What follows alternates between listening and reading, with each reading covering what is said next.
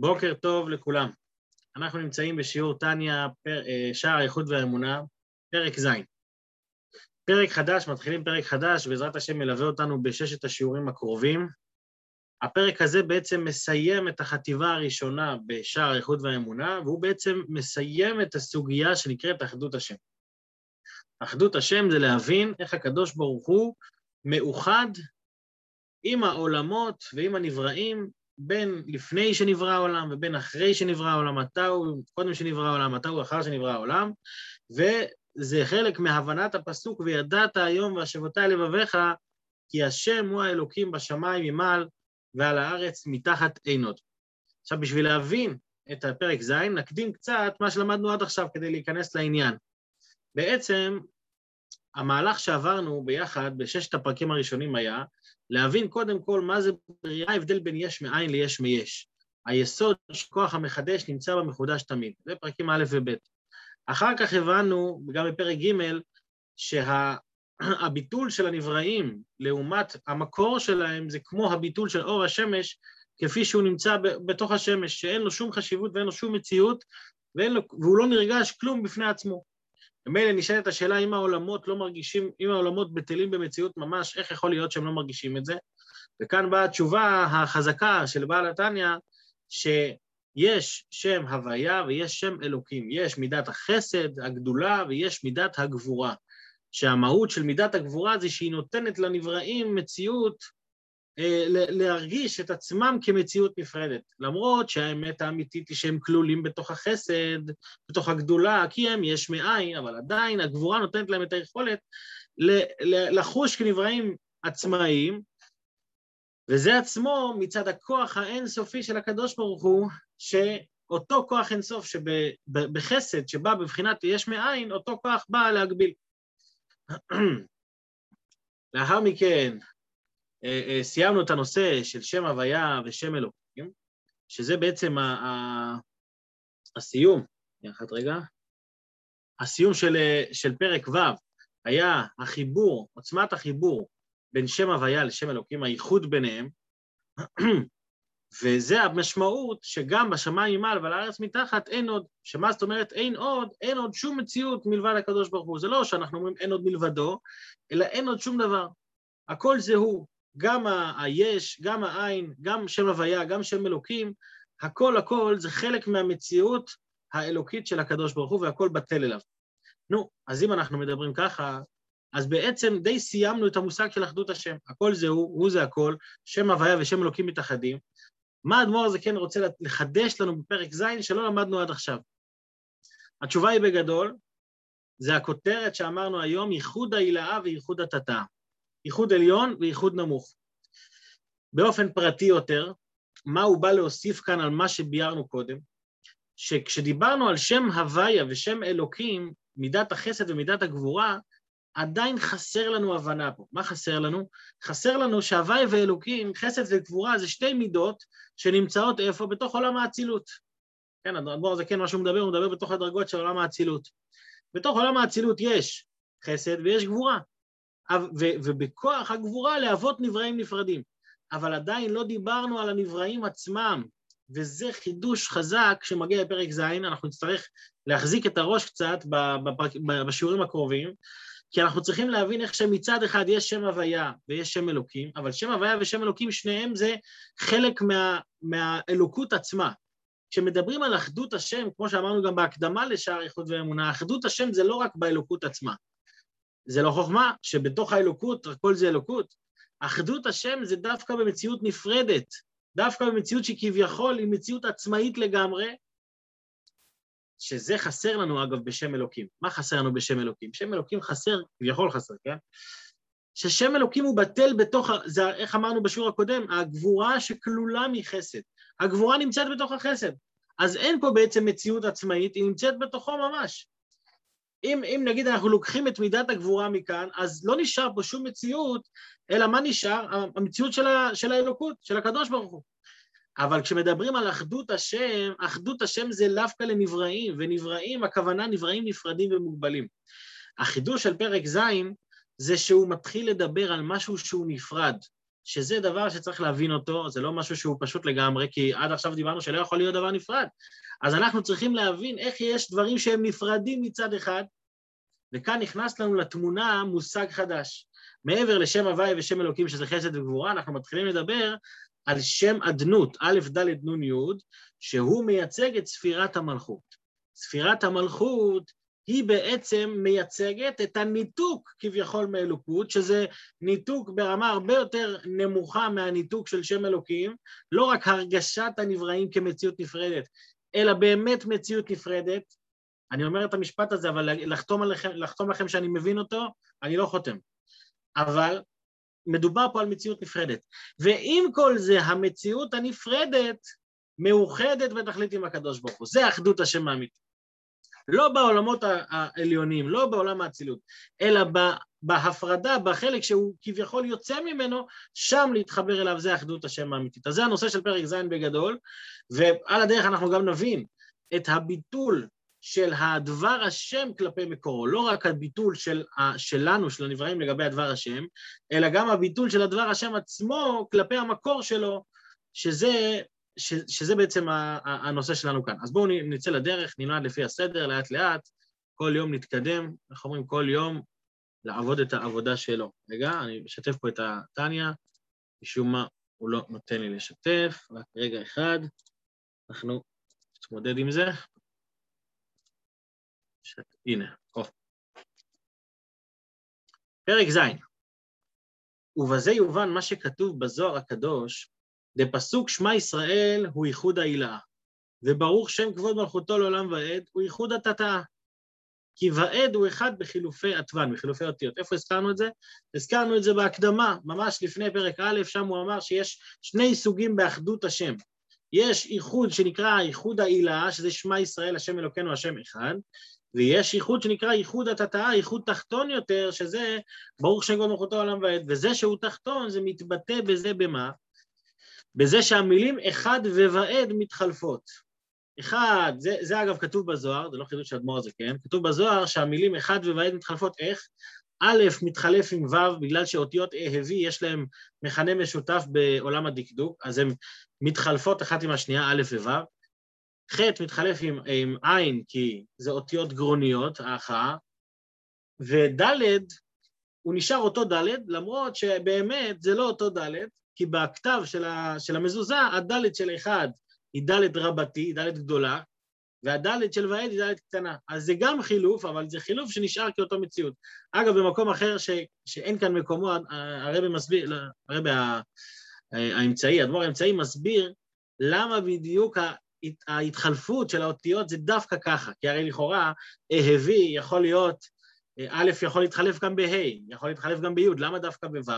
והחטא של, של האחד יכול להתחלף ב, גם באלף, בה', האותיות הגרוניות, אז למה הוא מתחלף דווקא בעין? ולמה הדלת נשארת אותו דבר? זה דבר שלא כתוב בזוהר, אבל זה דבר שתורת החסידות מסבירה. שאיך שכל דבר הוא מדויק לגמרי בתכלית דווקא האותיות האלה. אבל בגלל שזה לא המקום כאן, אולי באחד השיעורים הבאים כן נתייחס לזה, אולי כן נגיע לזה. אוקיי, אז, אז שתי הייחוד, שני הייחודים האלה, ייחוד העליון והייחוד התחתון, נמצאים בפסוק שמע ישראל, וברוך שם כבוד מלכותו. ממשיך אדמו"ר הזקן ואומר, כי הנה סיבת וטעם הצמצום וההסתר הזה שהסתיר והעלים הקדוש ברוך הוא את החיות של העולם. כדי שיהיה העולם נראה דבר נפרד בפני עצמו. כאן אדמו"ר הזה כן הוסיף לנו שתי, אה, אה, שני נתונים שהם יעזרו לנו בהבנה של המשך העניינים. הנתון הראשון זה שפתאום אדמו"ר הזה כן מתחיל לדבר על טעם וסיבת הצמצום וההסתר. זאת אומרת, הוא מתחיל לדבר על התכלית. תכף אנחנו נראה למה זה כל כך חשוב לדבר שזוהי התכלית. למה הקדוש ברוך הוא ברא, תכף הוא יסביר, כי תכלית בריאת העולם, אנחנו נגיע לזה. אז זו נקודה ראשונה ש, שכבר מודגשת לנו. נקודה שנייה, כדי שיהיה העולם נראה דבר נפרד בפני עצמו. עד עכשיו אדמו"ר הזקן לא השתמש במילה נפרד, כי הכל זה בתוך האלוקות. כאן אנחנו מתחילים לדבר על דרגות שהן כבר כביכול מופרדות מהאלוקות, שהן משהו בפני עצמו, ועם כל זה הן מאוחדות איתו בתכלית. אז מה הטעם והסיבה שהשם הסתיר את, אה, והעלים את החיות של העולם? באופן כזה שהם ירגישו מציאות נפרדת וגם הם יהיו דברים נפרדים. אז בואו נלך, נתקדם. הנה, הוא ידוע לכל כי תכלית בריאת העולם הוא בשביל התגלות מלכותו יתברך. למה אלוקים ברא את העולם? הסיבה, אחד, יש הרבה סיבות כמובן, אבל אחת הסיבות היא שאלוקים ברא עולם נפרד כדי שבו יתגלה מלכותו. לא רק שיאיר מלכותו, אלא הוא יתגלה, זה יבוא בבחינת גילוי. וכדי שהמלכות של הקדוש ברוך הוא תבוא בבחינת גילוי, חייב להיות מציאות של, של אה, נבראים נפרדים, שהם יוכלו לקבל את מלכותו. זאת אומרת, שאני נמצא כאן בעולם, ואני מתרומם מעל העולם. זאת אומרת, אני, אני מצד אחד מציאות מוגבלת ונפרדת, ומצד שני אני מתרומם מעל המציאות שלי להתחבר לקדוש ברוך הוא, זה מגלה את מלכותו של הקדוש ברוך הוא. עכשיו, המושג מלכותו של הקדוש ברוך הוא, זה מושג שהוא מדויק, לא סתם משתמשים במושג מלכותו, מסביר אדמו"ר הזקן, דאין מלך בלא עם. המלך, כדי להיות מלך, צריך להיות, צריך שיהיה עם. עכשיו, נכון שאנחנו יודעים שכתוב, אדון עולם אשר מלך, בטרם כל יצור נברא. זאת אומרת, גם לפני שנבראו היצורים, גם אז אדון עולם אשר מלך, גם אז הוא מלך. אבל לכן אדמו"ר הזה כן הדגיש פה, בשביל התגלות מלכותו. הוא מלך, אבל זה לא היה בהתגלות. כדי שתהיה התגלות המלכות צריך עם. למה צריך עם? פירוש עם מלשון עוממות. מה זה גחלים עוממות? שהגחלים הן נפרדות. זאת אומרת, הגחלים, אתה לא רואה בתוכם את, ה... את האש שבתוכם. הן עוממות, הן שקטות, הן אה, יבשות, אולי נקרא לזה ככה. אז עם, התפקיד של עם זה להיות מציאות נפרדת, האש והגחל הם מציאות נפרדת, וכמציאות נפרדת הם מקבלים את מלכותו. מה זה, מה זה מלשון עוממות? שהם דברים נפרדים וזרים ורחוקים ממעלת המלך. עכשיו, הדגש בדברים נפרדים, זרים ורחוקים, זה דגש כזה שדווקא חייב להיות אנשים פשוטים, ולא אנשים שמבינים בהשגה של המלך, ולא אנשים ש, שחשים את המלך או מרגישים אותו, אלא דווקא אנשים חיצוניים. מסביר אדמו"ר הזקן, כי אילו אפילו היו לו בנים רבים, מאוד. לא שייך שם מלוכה עליהם. למה לא שייך שם מלוכה על בנים? כי, כי אבא לא יכול להיות מלך על הבנים שלו. הבנים הם חלק מהאבא, הם מציאות אחת עם אבא, כתוב בן הוא, הוא כמו רגל של אביו. אז אי אפשר להגיד ש, שבן הוא, הוא נתין של האבא. זה נקודה אחת. נקודה שנייה, לא רק בנים, אלא גם וכן אפילו שרים לבדם. למה שרים הוא לא יכול להיות עליהם מלך? כי שרים, הם מבינים את מעלת המלך. זאת אומרת, כששר מתבטל כלפי המלך, למה הוא בטל המלך? כי הוא מבין שהמלך הוא הכי גדול, הוא הכי נעלה, הוא לא יודע מה, הכי חכם, אז לכן הוא מבטל את המציאות שלו כלפי המלך. אז המלך עדיין לא יכול להיקרא כלפי, כלפי שר, כי מלך צריך עם. ועם, ו- ולכן כתוב ברוב עם הדרת מלך, למה? כי, כי ככל שיש יותר מציאות נפרדת, כך למלך יש יותר מציאות. כשאתה נמצא ביחד עם שרים, אז זה כמו מנהיג ומנהיג של חבורה, זה לא מלך. אז אתה שולט על כולם, אתה, אתה מכוון אותם, אבל כולם הם חלק מהם, זה, זה, זה בעצם כמו יחס של, של בערך אחד לשני. המלך והשרים הם די שווים, רק שהמלך הוא הרבה יותר מהם. השרים הם מאוד חשובים, הם מבינים עד כמה המלך הוא יותר מהם. אז לכן הם חלק, מה, הם חלק מה, מהמציאות הזאת של המלך. אז, אז המלך לא יכול להיות מלך עליהם ברמה מוחלטת. אילו יצויר שאנחנו נבטל את העם לגמרי ונשאיר רק את המלך עם השרים, לא שייך לקרוא לו מלך. שייך לקרוא לו אולי מפקד או לא, מלך. מלך לא שייך לקרוא על, על, כזו, על כמות של אנשים שמבינים את המלך. ואותו דבר על בנים, הבנים הם חלק מהמלך עצמו, חלק מהבן אדם עצמו, אז אי אפשר לקרוא מלך. רק מה, רק ברוב עם הדרת מלך. אז ככל שיש יותר נפרד, שיש יותר מציאות עצמאית, ומציאות עצמאית שמנותקת לגמרי מהמציאות של המלך, זה יוצר לו את השם מלך. לכן, כשהקדוש ברוך הוא אומר, אני רוצה שמידת, ש, שמידת המלכות שלי תתגלה, למה נברא העולם, שזה גם סיבה שכתובה שכתובה בזוהר, כדי שיתגלו שלמות כוחותיו, או כדי ש, ש, שיתגלה מלכותו בעולם. אז כדי שיתגלה מלכותו בעולם, צריך שיהיה עם, כי אין מלך בלא עם. אז לכן, לכן הקדוש ברוך הוא יצר מציאות כזו, שהיא נראית נפרדת לגמרי. לא רק שהיא נראית נפרדת, אלא תכף נראה שהיא באמת נפרדת לגמרי. שוב, אנחנו מדברים פה על דרגה אחרת, אנחנו לא מדברים על מה שדיברנו עד עכשיו. עד עכשיו דיברנו על ההתהוות משם הוויה ושם אלוקים. כאן אנחנו מדברים על העם. העם זה כבר לא ההתהוות שמשם הוויה ושם אלוקים, אלא זה מציאות שלישית, כביכול מציאות נפרדת, כי אחרת, אם זה בתוך האלוקות, אז אין מלך ולא עם. ולמה חשוב לי להבין את זה? כי תכלית בריאת העולם היא שתתגלה מלכותו. אז אם התכלית, וזו נקודה שחשוב להבין בפרק ז', שאם התכלית של בריאת העולם היא שיתגלה מלכותו של הקדוש ברוך הוא, אני חייב שיהיה מקום נפרד שבו מתגלה. כי אם אין מקום נפרד שבו הוא מתגלה, אז, אז התכלית הזאת לא מתממשת. בואו נגיד ככה, יכול להיות שכמו שהבנו עד עכשיו, ככה האמת באמת, שאין שום מציאות מלבד הקדוש ברוך הוא. אז אם אין שום מציאות, אז התכלית של העולם לא מתקיימת. וכאן אני נכנס לשאלה, איך התכלית שהקדוש ברוך הוא בעצמו הגדיר, איך היא מתקיימת אם הכל זהו? אני חייב להגיד שלא הכל זהו, כביכול. תכף נראה. אז מה זה, עכשיו נכנסים לסוגיה הזאת, ושם המורה, אני ממשיך לקרוא בו בפנים, ושם המורה על מידת מלכותו יתברך, שוב, זה לא הגבורה, זה המלכות, הוא שם אדנות. שם אדנות זה א', ד', נ', י', שם אדנות מורה על המלכות. למה הוא מורה על המלכות? כי אדנות זה כי הוא אדון כל הארץ. אדון כל הארץ, הכוונה היא מלך על כל הארץ. מלכות מתבטאת בשם א', ד', נ', י'. ונמצא כי מידה זו ושם זה הן המהווין ומקיימים העולם להיות כמו שהוא עכשיו. איך הוא עכשיו? יש גמור ודבר נפרד, בפני עצמו. שימו לב להדגשה פה. לא שהוא רק נראה, אלא שהוא יש גמור ודבר נפרד בפני עצמו, ואינו בטל במציאות ממש. כי בהסתלקות מידה זו של שם אדנות, ושם זה חס ושלום, אם שם, שם, שם א', ד', נ', י', שם אדנות מסתלק מהנבראים, היה העולם חוזר למקורו בדבר השם ורוח פיו יתברך, ובטל שם במציאות ממש, ולא היה שם עולם עליו כלל. טוב, אנחנו צריכים להבין את המשפט הזה, אז נבין אותו בכמה דקות ונסיים בזה את השיעור. קודם כל, למה הוא משתמש בלשון חס ושלום? מה זה חס ושלום?